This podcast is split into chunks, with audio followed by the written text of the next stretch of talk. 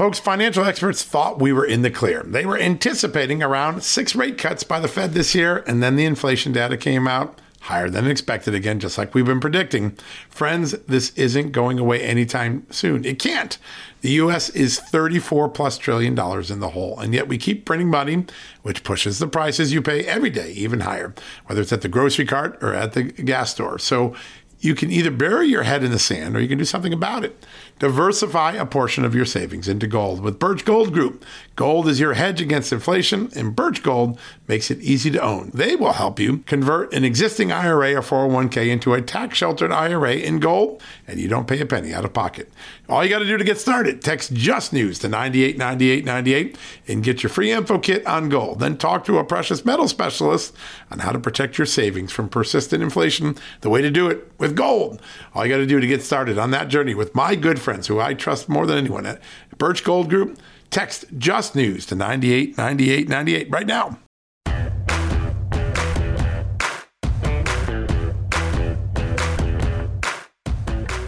Hello, America, and welcome to the Monday edition of John Solomon Reports. Oh, what a Monday it's been! Lots of news going on all across the country, and uh, we're going to get started on two critical issues today. We're going to focus just on two Ukraine, Russia. We've got George Beebe, the former head of the CIA's Russia analysis desk. He is one of the true experts, intelligence community experts on Russia, has some pretty profound things about where America has gone wrong in the relationship with Russia that could refocus the current crisis before it gets into what he has long warned, warned about uh, the possibility of nuclear war. He wrote the epic book, The Russia Trap how our shadow war with Russia could spiral into nuclear catastrophe back in 2019. So many predictions in 2019 came true in 2022. George Beebe is one of the best that the U.S. intelligence community has ever produced, and he's going to be with us. And then we're going to go back to our good friend. He's been a friend of the show for a long time. Had him on many times. He knows the border. He knows Homeland Security better than anyone. John Zadrozny's here, former advisor to President Trump. He's now one of the most important voices at the American First Legal Foundation. He joined Ken Paxton in Texas in an epic lawsuit last week to challenge some new rules uh, that basically allow illegal aliens to be in an endless cycle of review so they can stay in the country endlessly without being removed by emergency order, without being removed at all. Kind of a, a an endless feedback loop. It's intentional. It was by design he and Texas Attorney General Ken Paxton filed this amazing lawsuit last week. You may not have heard about it. It has been on justthenews.com, but John's going to describe the entire gimmick, the entire game that the Biden administration is playing with this new rule change. It has the potential to be one of the epic court cases that decide the future of the security of the southern border later this year. Probably almost certainly going to head to the Supreme Court at some point. Very important dynamic there. So, two great guests back to back. George Beebe, formerly of the CIA, John Zadrozny, former advisor to President Trump on the border. Two great guests. Now, before we get there, I want to point out one story that we broke on Just the News. Uh, actually, I want to point out two. One that we broke on Sunday that really uh, got attention all across the country. The headline was Durham, John Durham, unmasks alliance between media and Democrat dirt diggers that triggered the false Russia story. We went through all the court filings that John Durham has made in all of the cases, including the Sussmann case, and found all the references to journalists and how they were used, how they were fed knowingly false information, how the journalists were being fed at the same time the FBI and the CIA were being fed, trying to create a storm in Washington. The news media were unindicted co conspirators in the spread of the Russia collusion story. And on Sunday, we put out a 2,000 word opus that identified who some of those people were ABC News, the New York Times, uh, Slate Magazine. We not only put out the names, we put out the approaches and what Fusion GPS and other people were doing so you can see the sinister effort to manipulate and use the news media to help achieve a goal of forcing the FBI to go further in investigating Trump or to misinform the public before the um, 2016 election and then the beginning of the Trump presidency. There's one moment in the story. If you if you don't pay attention to the whole story, look at one very important moment where the Fusion GPS is providing information to a reporter, and then they went further. This, I believe, was with the Wall Street Journal. They told the Wall Street Journal, if you call Congressman X and Senator Y, I bet they're concerned about this Trump Russia stuff, and they'll give you something to say. They actually lined up the comments for the reporters, and you know what? Of course, the reporters did. That's the reason why we have so many problems with this tremendous amount of new information that John Durham has put in the court files. We call out the media for their alliance, their conspiracy, their complicity with the Democratic machinery in putting out the false Russia story. It's a great one. And then today we broke another one if you ever wonder whether there's a danger to one party rule in, in Washington, and I think this danger exists whether it's a Republican rule or a Democrat rule, but when all the branches of government are controlled by one party, there's a danger. And we have a great example of it today. We got some documents under FOIA. They're documents that Georgia's Secretary of State Brad Raffensperger got. And they show Senator Jon Ossoff, the Democrat from Georgia. He's a freshman, one of the guys who won the January 5th 2020 runoff that tipped the balance of the U.S. Senate to Democrats instead of Republicans. Well, Jon Ossoff was coordinating his questions with the Justice Department ahead of Senate Judiciary Committee hearings. Remember, these hearings are supposed to be independent oversight by the Senate on important issues like national security, voting rights. Well, Ossoff, through his chief counsel, Sarah Schomburg, sent his questions over in advance and then even suggested the answers he wanted back. And guess what? It actually played out that way. He got the answer he wanted, the witness actually delivered. But there is a level of lacking independence, lacking oversight that is so complicit in these emails. We put them all up. The headline of the story, if you're looking for it, is Stage Managed. Senate Democrat fed questions to DOJ witness, suggested answer ahead of hearings. But one of the things you're going to see in this document isn't just the improper providing of the questions, isn't just the improper providing of answers to a witness who should be answering on their own. There is a sentiment expressed by Jon Ossoff and his team that they didn't want to be to give any hard questions to the Assistant Attorney General Kristen Clarke. Quote, please let me know if you think AAG Clarke would have any trouble answering those. Maybe they can make another set of questions, they said. Another time when Merrick Garland was going to come, Schomburg said, I'm sharing these questions, uh, uh, a, a full draft of universal questions that I might ask. Please let me know if anything causes heartburn. Wait a second. Congress's job was to cause heartburn, to ask hard questions to get to the truth for the American people, to not just be a rubber stamp for the executive branch. Jon Ossoff violates all of those principles in these emails. Take a look at it. It's another very important story that broke on Just the News that you only got exclusively on Just the News. We're so proud to provide those. All right, folks, we're going to take that quick commercial break. When we come back, George Beebe, former director of the CIA's Russia Analysis Unit, followed by John Zadrozny former advisor to President Trump on all things border. Two great guests, two big news stories back to back right after this commercial break. You know what, folks? Stress may be why you can't lose weight. If you've got moderate to high stress like I do, a doctor formulated weight loss supplement called Lean could be your solution. Chronic stress wreaks havoc on blood sugar, which can cause your body to store excess fat. Stress can also slow your metabolism, which fuels weight gain. And you know all about stress eating and sugar cravings, right? Now, the good news the studied ingredients in lean have been shown to help maintain healthy blood sugar levels, help optimize metabolism, and keep your appetite under control. Now, if your life is a bit stressful like mine and you want to lose weight, add lean to your healthy diet and exercise lifestyle.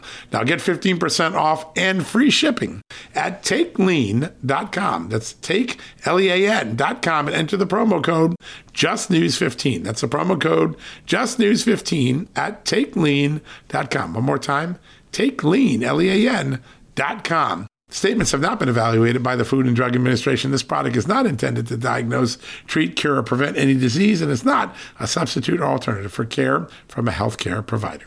Folks, if you owe back taxes, fair warning, you're not going to like this. The IRS is mailing millions of pay up letters. Millions, I say. Then it's up to the 20,000 new IRS enforcement agents to find you. Why the IRS targets you and not millionaires? Well, because millionaires have tax lawyers. You don't, you'll pay up, plus interest and penalties. You need Tax Network USA, and you need them now. Tax Network USA has brilliant war room strategies to solve your IRS problems quickly and in your favor, like a preferred direct line to the IRS. They know which agents to deal with and who to avoid. It's not all bad news for you because Tax Network USA learned of a special limited time IRS offer. They're willing to waive $1 billion in penalties if you qualify. So schedule your free confidential consultation to see if you qualify for this limited time IRS penalty canceling offer. To do so, call 1 800 245 6000. That's 1 800 245 6000 or visit tnusa.com slash just news. That's tnusa.com slash just news. All right, folks, welcome back from the commercial break. Very excited to have this next guest on. When I say he is a subject matter expert, I mean he is a subject matter expert. He is the former director of the CIA's Russia Analysis Unit. He's currently the director of Grand Strategy at the Quincy Institute for Responsible Statecraft. Please join me in welcoming George Beebe. George, great to have you on. John, thanks for inviting me. You have been warning of this moment that we find ourselves in for quite some time. I remember some pretty remarkable articles back in 2020 warning about Ukraine strategy. Your book back in 2019, which is a must read, The Russia Trap How Our Shadow War with Russia Could Spiral into Nuclear Catastrophe, also had some very prescient warnings. How did America get itself into this moment right now?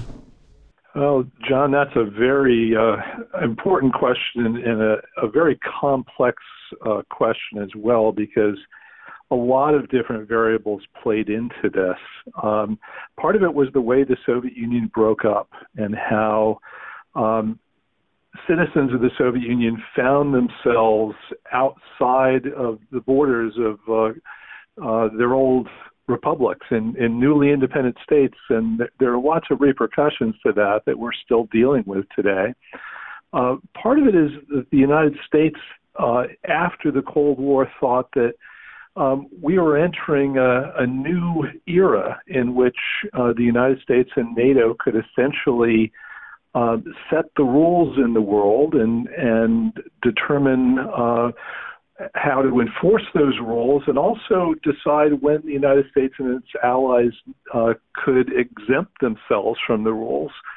Um, and countries like Russia grew increasingly concerned that uh, they were on the outside of you know, new security structures that right. were forming uh, in Europe, and they started to get more and more alarmed that uh, Russia itself was in danger, that uh, NATO enlargement, which really wasn't directed against Russia, at least not on the part of the United States, I don't think. Uh, but they started to see this as hostile encirclement of the Russian Federation by uh, NATO allies and, and started to worry that uh, we were aiming at regime change inside of Russia. And um, we, uh, over the years, I think, just simply wouldn't uh, take those Russian concerns seriously enough. We uh, responded by saying, you know, your perceptions are false. Uh, NATO's a defensive alliance, and you have nothing to worry about. Uh, and the Russians just never bought that. And uh, we have been on this collision course, I think, for a couple of decades. It's uh, unfortunate that we haven't been able to avert that, but it's continuing to escalate today, and I think it's grown to be extremely dangerous.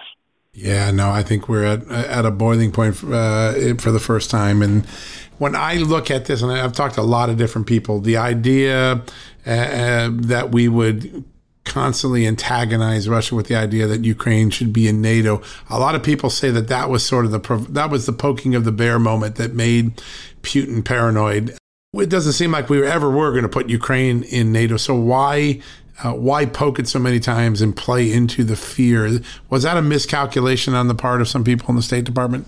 Well, I think it was a miscalculation on the part of a lot of people, not just in the State Department, but other parts of the U.S. government and outside the U.S. government, in, in the uh, the expert community right. and the media. And I, I think part of this was a, a refusal on our part to give up on a vision of the way the world ought to be structured. Um, we called it back in the 1990s uh, Europe whole, free, and at peace. And we thought that the uh, the best way, and perhaps the only way, to realize that vision was through NATO enlargement. Um, but that, by definition, left the Russians on the outside looking in, uh, because we never seriously considered Russia becoming a part of NATO. Right. Um, and so, and we also thought that this was largely a cost-free uh, move on our part, that we could bring the Baltic states and Georgia and Ukraine into this alliance without ever really having to consider that uh, the United States and NATO would have to go to war to defend them. We thought that the Russians would be suicidal to attack NATO, um, and so we didn't really have to take that seriously. And I think the Russians have shown over time that that's not at all the case that they regard this enlargement toward their borders as profoundly threatening and that they are willing to go to war to prevent it. Um, they did that in 2008 in Georgia. Uh, they did it in 2014 in Ukraine, and they're right. doing it today. So this is not at all a cost-free move on our part.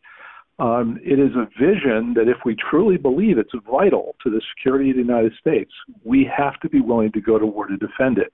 Um, and that's a debate we've not really had. So there's an air of unreality, I think, to all of this. That's such a great point. You're right. We, we don't have that debate, and yet we there are people who nonetheless utter the idea, and it, it seems to have this antagonistic effect. And uh, again, you know, Putin has his own issues, but the way we've approached this, I think a lot of people have to look back and say, we've got to recalibrate. You've had some pretty big ideas in recent weeks about how to recalibrate. Where, if you're advising the president, Joe Biden called you up and said, give me a half hour of your best ideas, what would you tell the president right now to de- how, how could we de-escalate without, you know, giving up American security interests? Right. Well, I, I think we're going to have to acknowledge a reality that we understood very well during the Cold War, and that is you're not going to take the world's largest nuclear power, and the Russians, as, as the uh, successor state to the Soviet Union, have more nuclear weapons than any country on earth, including yeah. our own. Right. So you're not going to take a country like that and uh, essentially um, remove it from the playing field of international competition we're not going to eliminate Russia as a competitor uh, unless we're, of course, willing to, to use nuclear weapons in anger to do that. And that's uh, a move that, of course, would have suicidal implications right. for the United States. So that really isn't an option. So, what you have to do under those circumstances is to find a way of managing competition uh, between the United States and Russia, between the United States and China, the great powers in the world, so that it doesn't get out of hand, so that it can be conducted within reasonable and safe uh, limits. Uh, we understood that during the Cold War. We had, you know, absolute hostility toward the Soviet Union, the Soviet system, no endorsement whatsoever for the brutality uh, that it used to govern uh, the Soviet people. But we still recognize that it was in our interest to make sure that we didn't uh, wind up in a catastrophic war. Um, and so we established some rules of the game to manage that competition, almost all of which are now gone. So we're entering not into a new Cold War, we're entering into something that I think is much more dangerous, and that is um, a competition more or less for survival with Russia without any rules of the game yeah. to uh, make sure this doesn't get out of hand. And the Russians are warning uh, quite loudly that they are willing to use everything they've got to defend their own country's existence. Uh, so, my recommendation to the Biden administration would be here is that our goal can't be uh, crushing Russia. It can't be complete victory over Russia, which eliminates the Russians as players in the world. We're going to have to deal with them. We can't occupy Russia militarily like we did with Japan and uh, Nazi Germany at the end of World War II. and rebuild those uh, former enemies into thriving partners. That really is not an option with Russia. So we have to think about how do we end this war in Ukraine and put it on a glide path toward a world in which we have rules to manage this hostility so that it doesn't get out of hand. And right now, I think our appetite has grown, unfortunately. We've seen the Russian military stumble in Ukraine, and we've started thinking bigger. We've started thinking, hey, let's let's so it's new to Russia, right? Yeah. that they can't be a, a competitor. Right. Let's it's not possible. Let's strangle the Russian economy so that it can't generate a threat toward us. And perhaps then the Russians wake up and they they overthrow Putin in some way, and we get a much more pro-Western, amenable uh, leadership there. And unfortunately, I think that has a, an enormous uh, unreality to it. Yeah, no, there's no doubt about it. It's a pipe dream from everyone I've talked to. And getting to a detente uh, is a much better scenario than the current scenario we're in. Is there a moment, should Biden just say, call Putin up and say, let's do a summit. Let's just get on a boat in some neutral water and do a summit. Would that be the sort of thing that could shake up the dynamic of that's been spiraling a little bit over the last uh, three months? Well, I think that's politically unrealistic yeah. for a couple of reasons. One is I think the, the domestic political climate in Washington is so anti Putin, and understandably so, and so anti Russian that it almost makes that kind of move untenable for uh, Biden to even consider. Uh, the other part of this is I don't think the Russians quite yet are ready to make peace. Um, Putin needs some sort of much more visible uh, degree of success on the battlefield in Ukraine before I think he's willing to consider some sort of end to hostility. So I think at a minimum, the Russian military is going to have to occupy most or all of Donbass before the Russians will be in serious negotiating mood, mode. Right. But I do think it's possible uh, for other Western leaders, once that point is reached, to start talking about how we end this war at the uh, negotiating table. Uh, and it may not be Biden that engages directly with Putin on all of this, but I think there are plenty of other potential interlocutors who have the political flexibility to do this, who uh, could test to see how serious uh, the Russians might be about finding a way out of this. Yeah. And I think that's the direction we need to be heading. Do you like any particular uh, interlocutor? Is there someone that you say, you know what, I think that person could get some meaningful conversation going? Anyone in the world that jumps out at you right now as a go to sort of person? Well, I think uh, Macron in France, of course, has tried to play this role, right. uh, not particularly successfully uh, prior to the uh, invasion.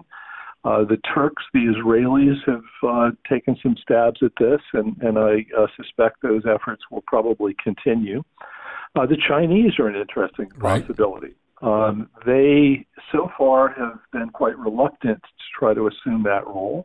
Uh, it's not something they have a history of doing before, and it, it is to some degree a risk because if you're going to commit yourself to this sort of thing, uh, you better succeed. That's right. Uh, and you could wind up in a situation where not only your your adversaries are not pleased with those efforts, but your your friends are now former friends, and I don't think the Chinese want to risk that yet. But it is a possibility that it's intriguing to consider. Yeah, that's one I hadn't thought of. Um, that's uh, fascinating. Uh, the the reports that uh, Putin is somehow sick. Uh, what what's your assessment? I mean, obviously, you're a keen analyst. Um, is there some evidence that he's not well right now?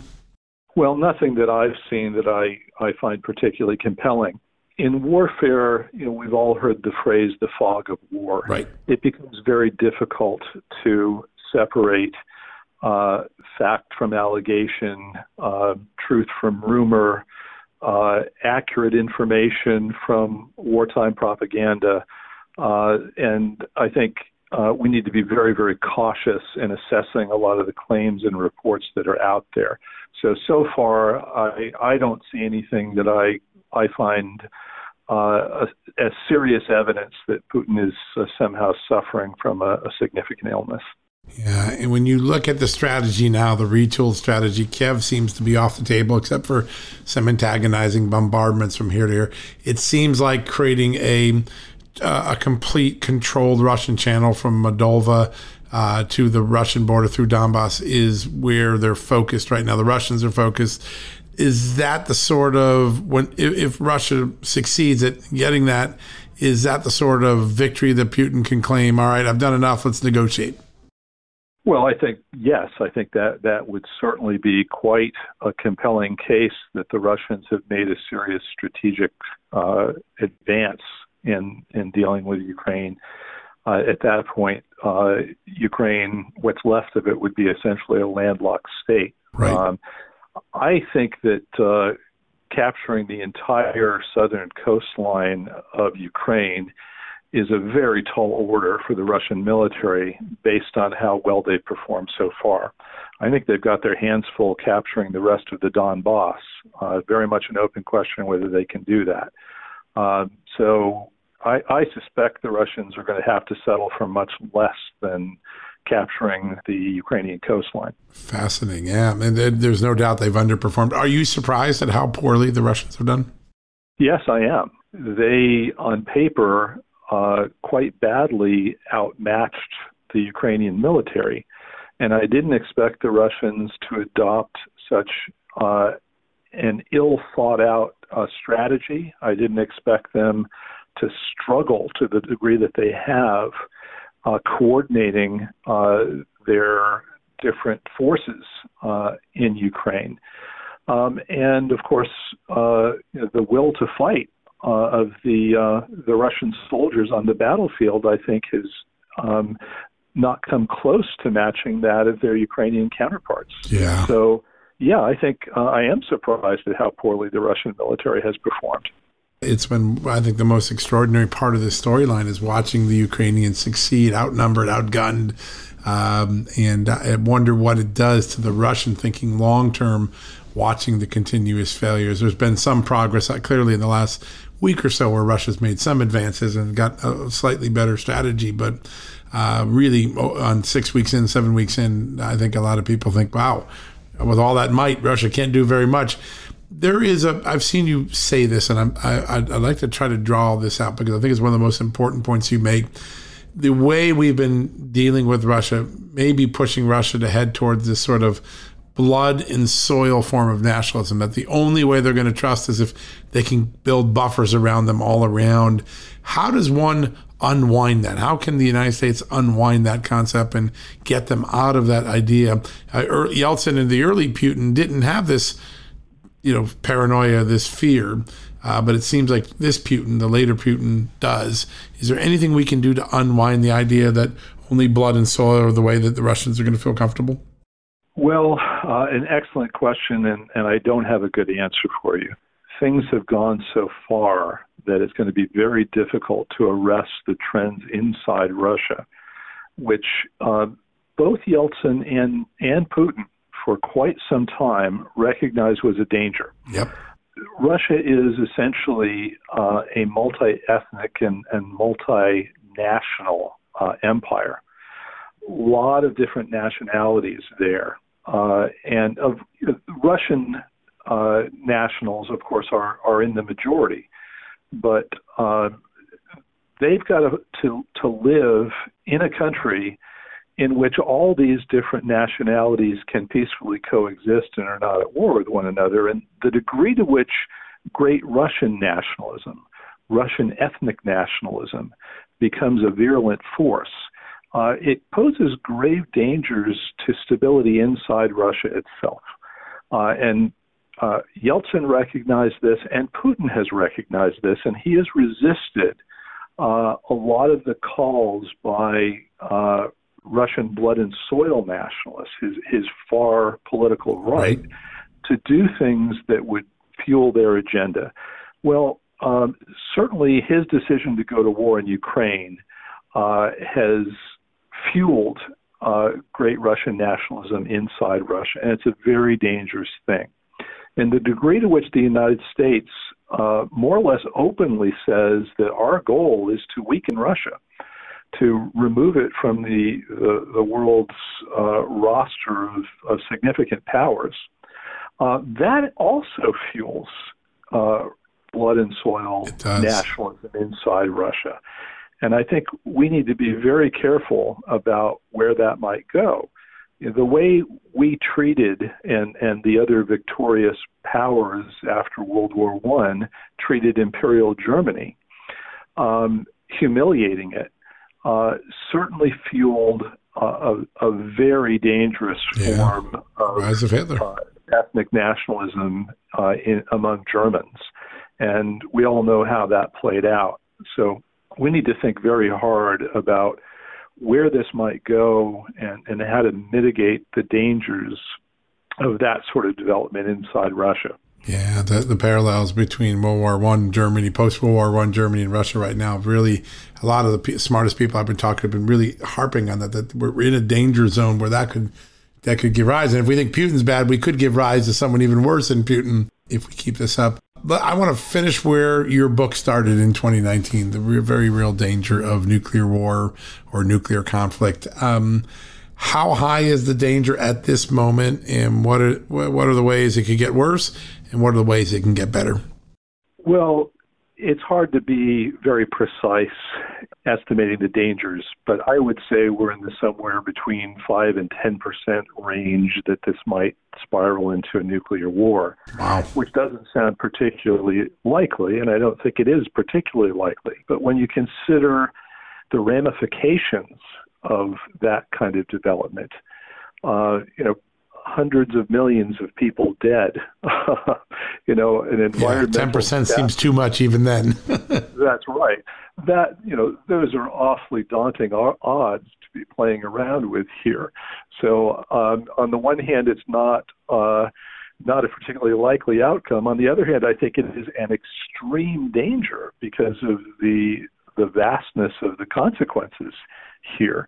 Now, what can we do to mitigate th- that danger? Well, I think by far the most effective thing we can do is to try to point toward an early end to this war, a yeah. negotiated settlement. Uh, the more we talk about years of warfare, the more those odds of catastrophe go up over time, the more the dangers of accident and misperception and miscalculation go up the longer this war goes on. Um, and the more the Russians are likely to feel cornered, the more they're likely to believe that the West is giving them a choice between utter defeat and humiliation or escalation, potentially to the nuclear level. And you know, that, of course, is the dilemma that John Kennedy, after the Cuban Missile Crisis, warned was something that no leader of a nuclear superpower should ever put his opponent in uh, unfortunately, that seems to be where we are headed. Uh, not without really thinking through the consequences the way I think we need to.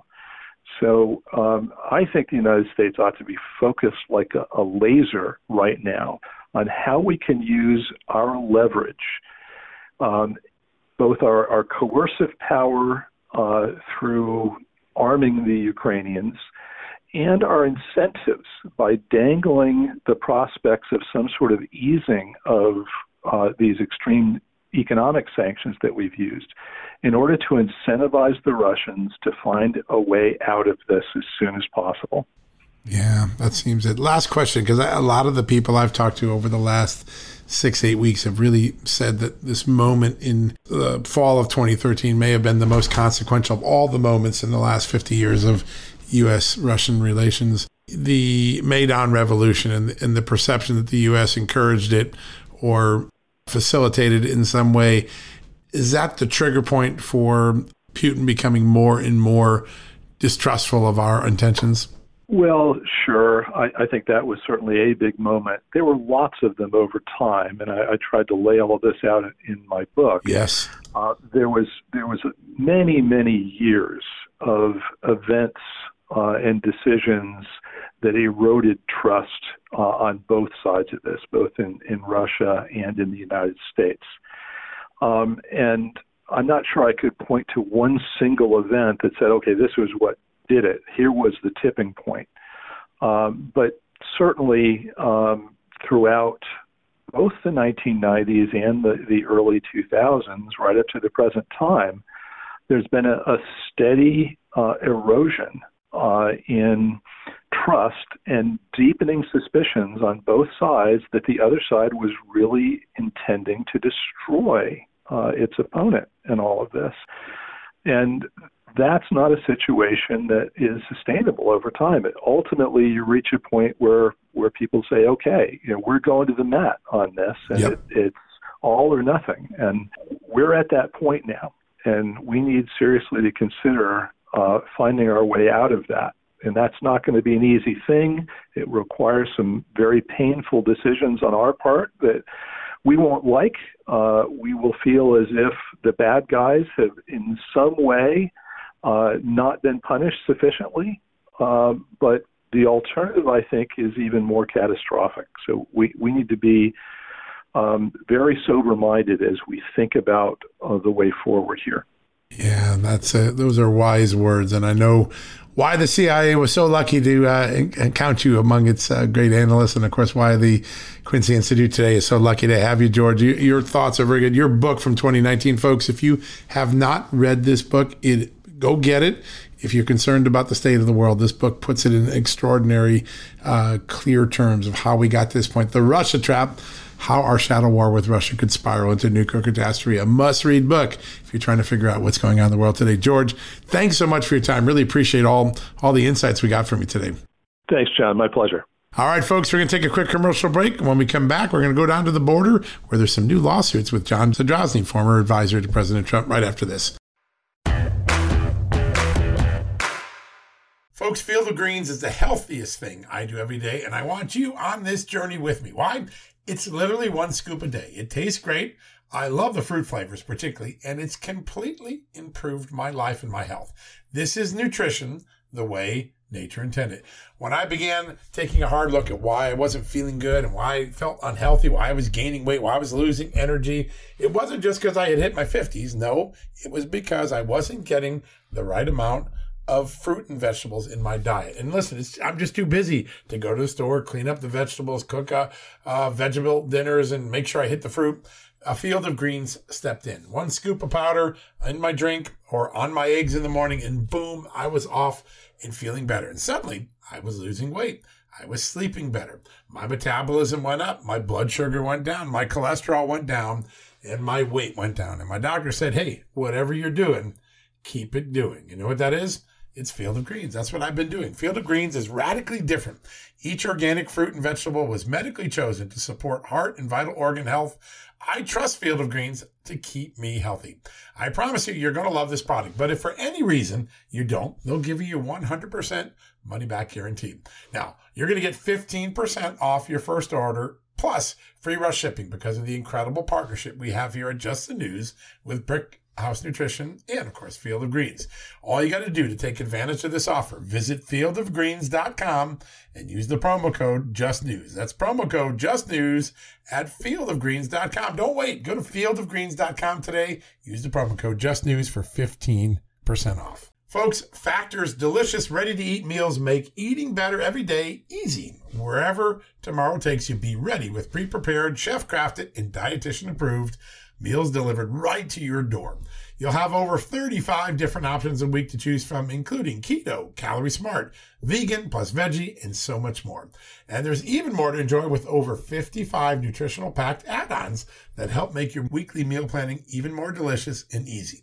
What are you waiting for? Get started today and have a feel good week of meals ready to go. If you're like me and have a busy schedule that the last thing you want to worry about is what to eat or having to go to the grocery store. Factor makes it easy as they are flexible to your schedule. Get as much or as little as you need by choosing 6 to 18 meals per week. Plus, you can pause or reschedule your deliveries anytime. Plus, Factor meals are 100% ready to heat and eat, usually in just two minutes. So there's no prepping, cooking, or cleanup needed. Head to factormeals.com slash justnews50 and use the promo code justnews50 to get 50% off. That's uh, the code justnews50 at factormeals.com. One more time, factormeals.com slash justnews50. Use the justnews50 code and you will get 50% off your first order. All right, folks, welcome back for the commercial break. I always enjoy having this next guest on. We learn something about Homeland Security, security in general, the border every time John Zadrozny comes on. He is, of course, with America First Legal Foundation, former advisor to President Trump, and really one of the true experts on border security. John, great to have you back on the show. Thanks, John. It's great to be with you again. It's amazing. Every time I we, you have you back on, there's a big development, and you're right in the middle of it. America First Legal and uh, Texas worked very closely together to file this lawsuit late last week, challenging the asylum process, challenging the green card process for illegal aliens. Um, what is the Biden administration trying to get away with here? I mean, uh, with with respect to this one disastrous item, John, what they basically did was they uh, they had originally tried to put forward a normal rulemaking process, uh, but they in the middle of the process they changed their mind and did what's called an IFR, an interim final rule. um, what that means basically is they get to short circuit the the a lot of the the requirements for going forward, and they they don't need um, like they don't they don't go through the full notice and comment process. Now they did collect comments but they basically said, look, we're going to do something based on a few comments we received in the process and do something entirely different than what we were p- proposed. That's just the procedural stuff. Basically, what this rule does is at the end of the day, it's gutting what's called the expedited removal process. There's this little element of federal law that's been around for about 20 years that um, allows the federal government, if they detain an illegal alien anywhere in the United States within two years of entry, they can remove them. Now, if the alien in one of the in an expedited removal process doesn't make an asylum claim, boom, they're gone immediately. But even aliens in a potential expedited removal situation might have an asylum claim. It's called a defensive asylum claim because they didn't come to a port of entry and say, I want asylum. They waited to discover that they needed asylum when they got caught. Right. So, but, but under federal law, we still have to give them the option to prove their point. So, uh, what we're supposed to do is we give them the option in expedited removal to make a case. If it goes before an IJ and the IJ says no, immigration judge. Uh, if it goes before an immigration judge and they say no, there's no claim of asylum here, then they're gone. Now, what this rule basically does is it it destroys expedited removal for all intents and purposes and creates an endless loop of review Jeez. that will prevent it prevent an alien from really ever being removed under the expedited expedited removal process. There's a saying, John, in the immigration lawyer universe called uh, "It's Not Over Until the Alien Wins." Yes. so we're, we're, we're calling this the the alien always wins rule. Wow. Because that's basically what it is. It's designed to prevent them from never getting a final negative adjudication, yep. never being able to be removed from the country. Permanent doldrums means permanent residency in the United States. That's the end game here for sure. This lawsuit makes a very important argument, and it's one that I hadn't thought of until you guys got involved with Ken Paxton and the gang down there. But this looks to uh, violate the appointments clause of the Constitution. So there's a good, strong constitutional argument against this. Describe the case that you're making here. That's a, so, John. That's one of our main points here, which is that basically what they're doing is they're circumventing immigration judges um, who are appointed. Uh, they are appointed by the Attorney General. Uh, they are they are granted explicit authority under the Homeland Security Act of right. 2002 to be the voice of whether or not an alien is is deserving of asylum. And it's important to note that even if an immigration judge, for example, finds that someone doesn't deserve asylum or does deserve asylum, there could be an appeal to that to what's known as the Board of Immigration Appeals. Those are also selected by the Attorney General inside DOJ. And then ultimately, the Attorney General can weigh in and say whether or not the, the BIA, as we call it, got it wrong. So there's an appellate process for those appointed immigration judges to determine whether asylum is real or not. What this rule does is it basically discards that entire process and says, we're going to give our asylum officers who are career bureaucrats, who are hired by somebody in the basement of DHS, to make the decisions about who is deserving of asylum, and they can make those determinations up front, and there's no review process.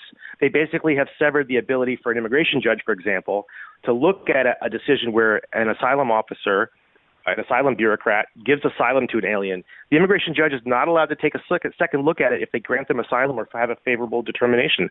If they have, a, if the asylum officer doesn't find asylum, then it goes to the IJ in the hopes that the IJ will give them an asylum determination. And it's really quite amazing because it really is like a, a perpetual positive feedback loop. There's always yeah. this way to make sure that they get, for example, there's something unusual here, which is when it goes to an immigration judge and an immigration judge finds there's no basis for asylum, DHS is basically saying here we're going to let the IJ pull it. we're going to let the asylum officer pull it back and review it and make a second look at whether or not they think they deserve asylum. You can't do that after an immigration judge nope. has made a final determination. It's at DOJ and it's in the, the pipeline for review. Yeah. So it's really quite amazing, but it's also not surprising. this endless review loop is the ultimate way of keeping as many of these illegal aliens in the country as possible. And uh, it follows a pattern. Uh, and I've you know been I've been in this town 35 years. I have never seen a pattern of one administration repeatedly be willing to violate the basics of laws on the book, the basics of constitutional principles, and it's probably why their record of failure in the courts has got to be the worst of any recent administration.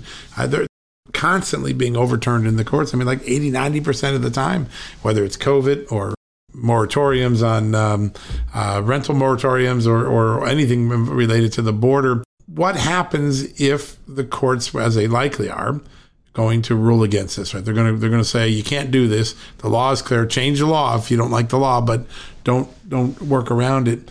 Uh, do we reach a constitutional crisis at some point where this administration has to be held in contempt? Uh, because you've got two big cases, right? This one here. You also got the Remain in Mexico, where they've been ordered to enforce it, and they're clearly not. 199 out of 221,000 illegal aliens last month were put into Remain in Mexico. That means nobody's being put into it. Do you think we head towards a constitutional crisis if they lose in the courts? I mean, uh, that's a tough question for me to answer, John. I would I would say it this way: I, I, it's really difficult to achieve um, the types of results we need through court decisions. But I, I think that this rule is on flimsy ground, uh, yeah. and I think it's pretty obvious it's on flimsy ground. Uh, I think the Biden administration knows it's on flimsy ground because on Friday they requested that it be moved out of the Fifth Circuit and to to the District of Columbia. Uh, so that one of their more recent appointments can tackle it and come right. to the right decision. Wink, wink, nod, nod um, and they're terrified of having this adjudicated. This was, I believe, this is in front of the same judge who has uh, who also was rendered the decision on uh, the migrant protection protocols, where right. he did find the administration was violating it. And like you said, thank you for pointing that out. They are basically in a contemptible position. They have not been enforcing MPP, despite the court order to do so. And so, you know, you can start, I guess, in terms of like answering your constitutional crisis question. At some point, violating federal law, violating court orders, should result in some sort of order of contempt in some of these cases.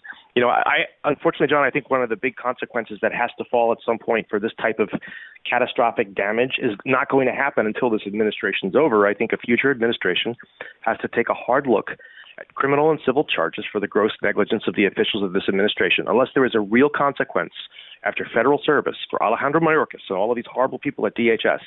There will, this will never stop. You know, and you've got this awful dynamic where you've got dangerous political appointees breaking federal law, hurting people. We're not talking about an academic subject here. No, this isn't right. This isn't some academic lab thing. This is uh, have consequences every day. We're not, we're not talking about angels on the head of a pin. Right. These are violations of federal law that are leading to Americans' deaths. Yeah. And at some point, someone's going to have to sit in a prison for a while and contemplate it.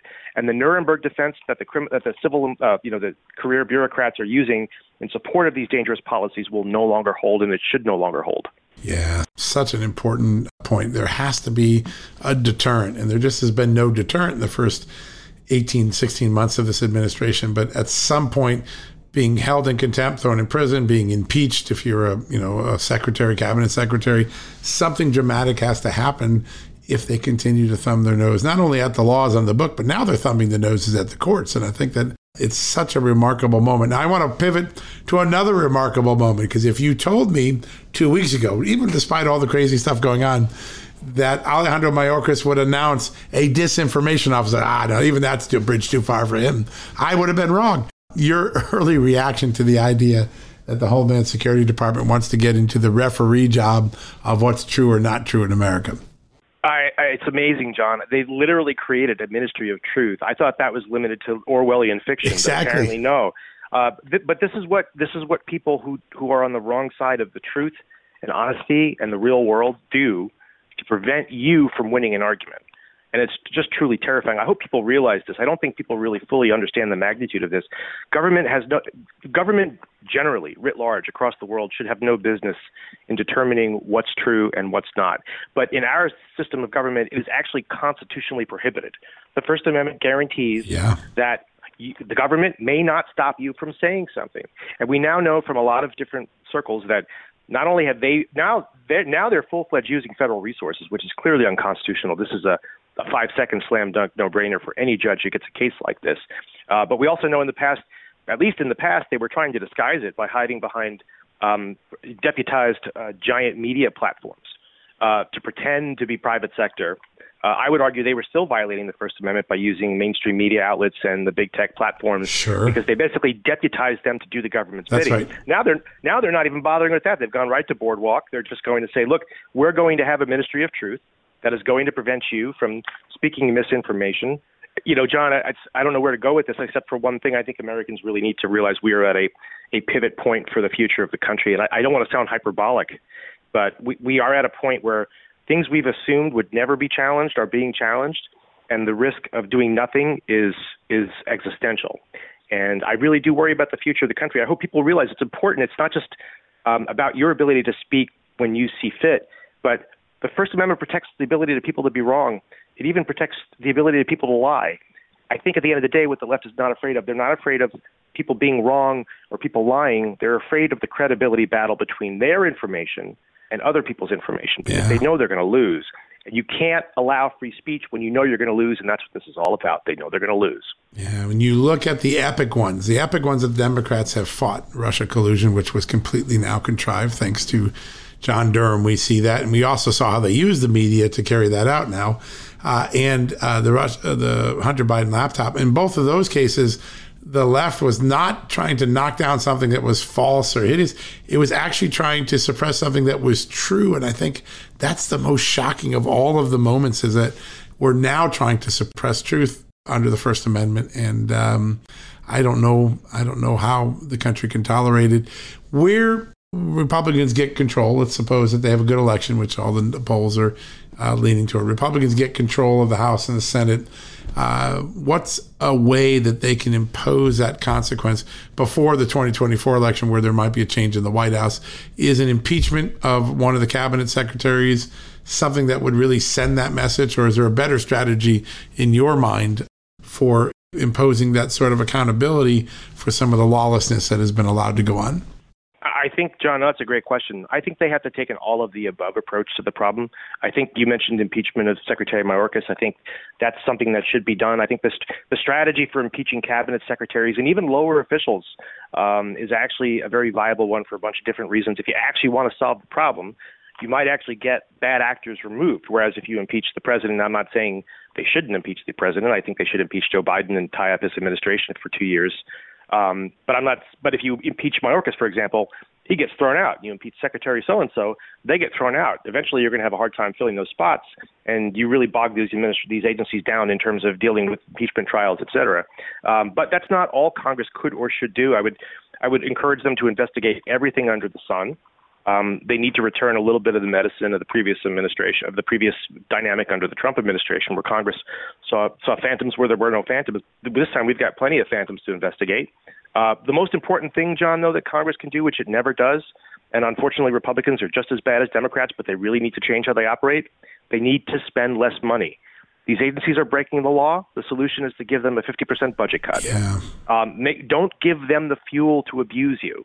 And unfortunately, Republican Congresses have fallen for the siren song that they can just dump trillions of dollars on federal agencies and expect them to listen to them. Well, that's not going to happen. Nope. You've given them the money for the war chest for them to abuse you. The So power of the war purse string. Yeah. Power of the purse strings. You could argue, John, that's actually the only real power Congress should have: spend money or not spend money. And they're interested in everything else and doing everything except their primary oversight duty, which is reducing federal spending. But if they want to cut this off, they should cut off the money. Yeah, no, I think that would be amazing thing. And there's such a moment now because the, the, deficit's out of control, the de- uh, debt's out of control. Uh, it would be politically popular to start reining in spending. And at the same time, you also undercut the fuel for that uh, independent bureaucracy that's been thumbing its nose at the law and the courts. It would be a brilliant, brilliant strategy. Have you, in some of your work, identified places where where there are just ridiculous surpluses that you could say, hey, tomorrow we could cut that entire division down. No one would know it's gone. Is there work being, like that being done? And if not, should that get started now, six, eight months before the um, the next Congress? I don't have a specific answer for you, John. In fact, there's really there are too many corners of the federal government where there's just not a lot going on at all, and they're they're dumping money into extra goodies and things they shouldn't be spending on. I mean, this is a, a tried and true feature of government, which is that they have more money than they need, and everyone spends May, June, July, August, September scrambling to spend their excess funds so they don't get less money the next year from Right. Congress, right? And then, you know, I, I have talked to a couple of people inside the Department of Homeland Security who have told me so it doesn't make any sense that they're asking for more money because they're not letting us do anything in our job description. You know, all all CBP, ICE, et cetera, officers are all saying if we can't enforce the law, if we're not doing immigration enforcement, how on earth are they asking for budget increases and what are they using all this money for? Yeah. And it's a really good question. I mean, if that's one, if, if members of Congress are listening and anyone wants an idea for an investigation, that's one. Ask them what the heck they're spending all this money on if they are not using it to deport illegal aliens out of the country and arrest illegal aliens on U.S. soil. Are, are they giving the money question. like is your is someone's cousin from Hoboken getting a contract to do X? What, what are they doing? What's going on? Um, and I think Congress really does need to take a hard look at just spending less. I mean, I think you could you could make an argument that there are specific corners of the federal government that shouldn't exist at all or get too much money. But I'd make an argument that almost every agency and every office in every agency gets too much money. They all waste money. And if you want to rein in some of the nonsense, you just have to cut their levels of spending. Um, and John, for what it's worth, just to add on the economic side, you know, everyone everyone is wondering why uh, we always see growth. We remember we used to see growth at four and five percent Yeah. under the Reagan administration. Right. We haven't even in good times. We don't see growth like that anymore. And you've got to ask yourself: Is this the the you know the the the dark matter equivalent of why the economy is slower? Is it all this federal spending? Is the trillions of dollars of federal spending crippling our ability to have skyrocketing growth? So you're right. The, the Republicans in Congress, and they swoop in, they do have the ability to actually say, "This is nuts. We're spending too much. The country's broken. We're gonna we're gonna basically." cut off some of the spending and see what happens in terms of improving the economy and getting some of this money out of government's hands back into the private sector as well. Yeah, such an important dynamic, and um, we have to make sure that the next Congress, whoever's in charge, starts to follow these principles because both parties have been aiding and abetting the runaway spending and the massive growth of bureaucracies. And then they wonder, well, how did we get these bureaucracies turned against us? Well, you've been funding them for so long. It's a right. really great point, John, that you make. Before we go, because you're doing such important work, what's the best way for people to stay in touch with what you're doing with with what you're doing at America First Legal Foundation? Well, thank you for that, John. So uh, this this case that we've been talking about, challenging the alien always wins rule, is we owe uh, General Paxton a huge thanks for he, and his team taking on this one on. But this is just among one of the many things we're working on. And if you want to come check us out, please come see us at uh, aflegal.org. That's aflegal.org. Um, we're tackling everything from immigration to critical race theory to um, well, pretty much everything in between. So Yeah. come on and check us out. And if you are someone who is seeing abuse in your your community or your neighborhood or your state or your city, reach out to us and we may be able to help you out. It's uh, bookmarked ever since you started there. I've been I've had aflegal.org bookmarked because that is such an important resource, and you guys are on the front lines of some of the most important cases. This Texas case last week being a really great example. John, always glad to have you on. there. Always learn something every time you're on the podcast. Thanks for joining us today. Thank you, John. Thank you for having me on. That's a great honor. All right, folks, we're going to take a quick uh, commercial break. When we come back, we're going to wrap things up for the day. Folks, if you get your wallet stolen or your cell phone or your car, we know what it is. It's old fashioned theft, it's crime. We know it. Criminals now have a new way to steal our most valuable asset, our homes. Older Americans are most vulnerable to these types of thefts, and that's because they more often own their homes outright. An 88 year old Florida woman recently discovered that scammers forged her signature, created a fake deed to her home, and then took her property. Those who buy a property from a deed theft scammer often become victims as well. What can you do to protect yourself? It's simple. My good friends at Home Title Lock provide the premier detection technology to protect your home and its title. The instant they detect an activity or something suspicious, they mobilize to help shut it down. We won't know a thief took us off our title until it's too late. That's why Title Lock jumps into action right away. The titles to all our homes are easily found online. A criminal or renter, even a family member, can simply forge your signature on a home sale form. Then he or she refiles as the new owner, and bam, your home is not in your name, and all of a sudden, debts are being taken out against it. That's why Home Title Lock is my choice. Find out for free when you use my code JustNews at signup. You'll get a free comprehensive scan of your home's title and 30 days of legendary Home Title Lock protection free. So go to HomeTitleLock.com and use the promo code JustNews. That's the promo code JustNews at HomeTitleLock.com. Go there today. Folks, financial experts thought we were in the clear. They were anticipating around six rate cuts by the Fed this year, and then the inflation data came out higher than expected again, just like we've been predicting. Friends, this isn't going away anytime soon. It can't. The US is 34 plus trillion dollars in the hole, and yet we keep printing money, which pushes the prices you pay every day even higher, whether it's at the grocery cart or at the gas store. So you can either bury your head in the sand or you can do something about it. Diversify a portion of your savings into gold with Birch Gold Group. Gold is your hedge against inflation, and Birch Gold makes it easy to own. They will help you convert an existing IRA or 401k into a tax sheltered IRA in gold, and you don't pay a penny out of pocket. All you got to do to get started, text Just News to 989898 and get your free info kit on gold. Then talk to a precious metal specialist on how to protect your savings from persistent inflation. The way to do it with gold. All you got to do to get started on that journey with my good friends who I trust more than anyone at Birch Gold Group, text Just News to 989898 right now. All right, folks, that wraps up another edition of John Solomon Reports, a podcast from Just the News. Thank you, thank you, thank you for joining us. So grateful that you could tune in. Uh, big thanks to George Beebe, to John Zadrozny, both who gave us tremendous interviews, tremendous insights on some of the most important news that is breaking in this town this week. The border lawsuit, a change in creating an endless loop of reviews so that uh, illegal aliens can stay in the country endlessly. Yeah, that happened on Secretary Mayorkas' watch, on Joe Biden's watch. John Zadrozny helped the Texas group file that claim. That's an exciting, and Texas Attorney General really filed that claim.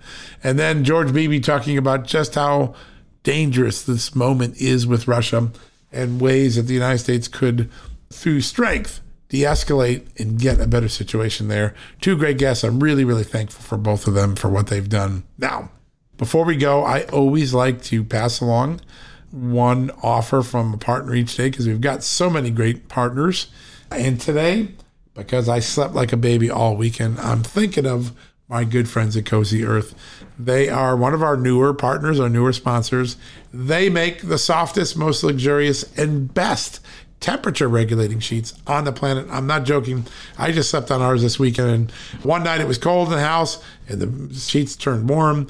Another night it was getting a little warmer last night, and they were cooling. It literally changed my experience in bed. I never had sheets that adjusted to the temperature. So if you want to show your thanks to people who support Just the News, show it to Cozy Earth and get an incredible product. And because you're doing this, you're going to get an incredible special deal. All you got to do is go to Cozy Earth, C O Z Y Earth.com, and enter my promo code Just News, all one word. So CozyEarth.com, put the promo code in Just News. Guess what's going to happen? You do that, you pick out your sheets you're getting 35% off. That is a deal. 35% off. Please go check these guys out. They are amazing. I just slept on the sheets this week, and my wife and I were like, oh my God, this is like life changing. This is a religious experience. I've never had sheets that adjusted to my body temperature. Well, if you want to get in on that, go to cozyearth.com and use the promo code JustNews tonight. All right, folks, that wraps it up. Have a great night. God bless you. God bless this extraordinary country of the United States. We'll be back tomorrow with another edition of John Solomon Reports, the podcast from Just the News. Folks, financial experts thought we were in the clear. They were anticipating around six rate cuts by the Fed this year, and then the inflation data came out higher than expected again, just like we've been predicting. Friends, this isn't going away anytime soon. It can't. The US is 34 plus trillion dollars in the hole, and yet we keep printing money, which pushes the prices you pay every day even higher, whether it's at the grocery cart or at the gas store. So you can either bury your head in the sand or you can do something about it. Diversify a portion of your savings into gold with Birch Gold Group. Gold is your hedge against inflation, and Birch Gold makes it easy to own. They will help you convert an existing IRA or 401k into a tax sheltered IRA in gold, and you don't pay a penny out of pocket. All you got to do to get started, text Just News to 989898 and get your free info kit on gold. Then talk to a precious metal specialist on how to protect your savings from persistent inflation. The way to do it with gold. All you got to do to get started on that journey with my good friend friends who I trust more than anyone at Birch Gold Group. Text Just News to 989898 right now. History, economics, the great works of literature, the meaning of the U.S. Constitution. Did you study these things in school? Probably not. Or even if you did, like I did, maybe it's time for a refresher. Time and technology have changed a lot of things, but they have not changed basic fundamental truths about the world and our place in it as America. That's why I'm so excited that Hillsdale College is offering more than 40 free online courses in the most important and enduring subject. You can learn about the works of C.S. Lewis, the stories in the book of Genesis, the meaning of the U.S. Constitution, the rise and fall of the Roman Republic, or the history of the ancient Christian church with Hillsdale College's online courses, all available for free. That's right, you heard me, for free. You don't get anything free in the Biden economy today. I personally recommend you sign up for the American Citizenship and its Decline. It's with my good friend, the great historian, Victor Davis Hanson. In this eight lecture course, VDH, as I like to call him, explores the history of citizenship in the West and the threats it faces today. Threats like the erosion of the middle class, the disappearance of our borders, the growth of an unaccountable deep state, and the rise of globalist organizations. The course is self paced so that you can start whenever and wherever. So start your free course, American Citizenship and Its Decline, with my good friend Victor Davis Hanson today. How do you do that? Go right now to hillsdale.edu slash just news to start. It's free and it's easy to get started, and it's an easy URL to remember. All you got to do, go to hillsdale.edu slash just news. One more time, hillsdale.edu slash just news.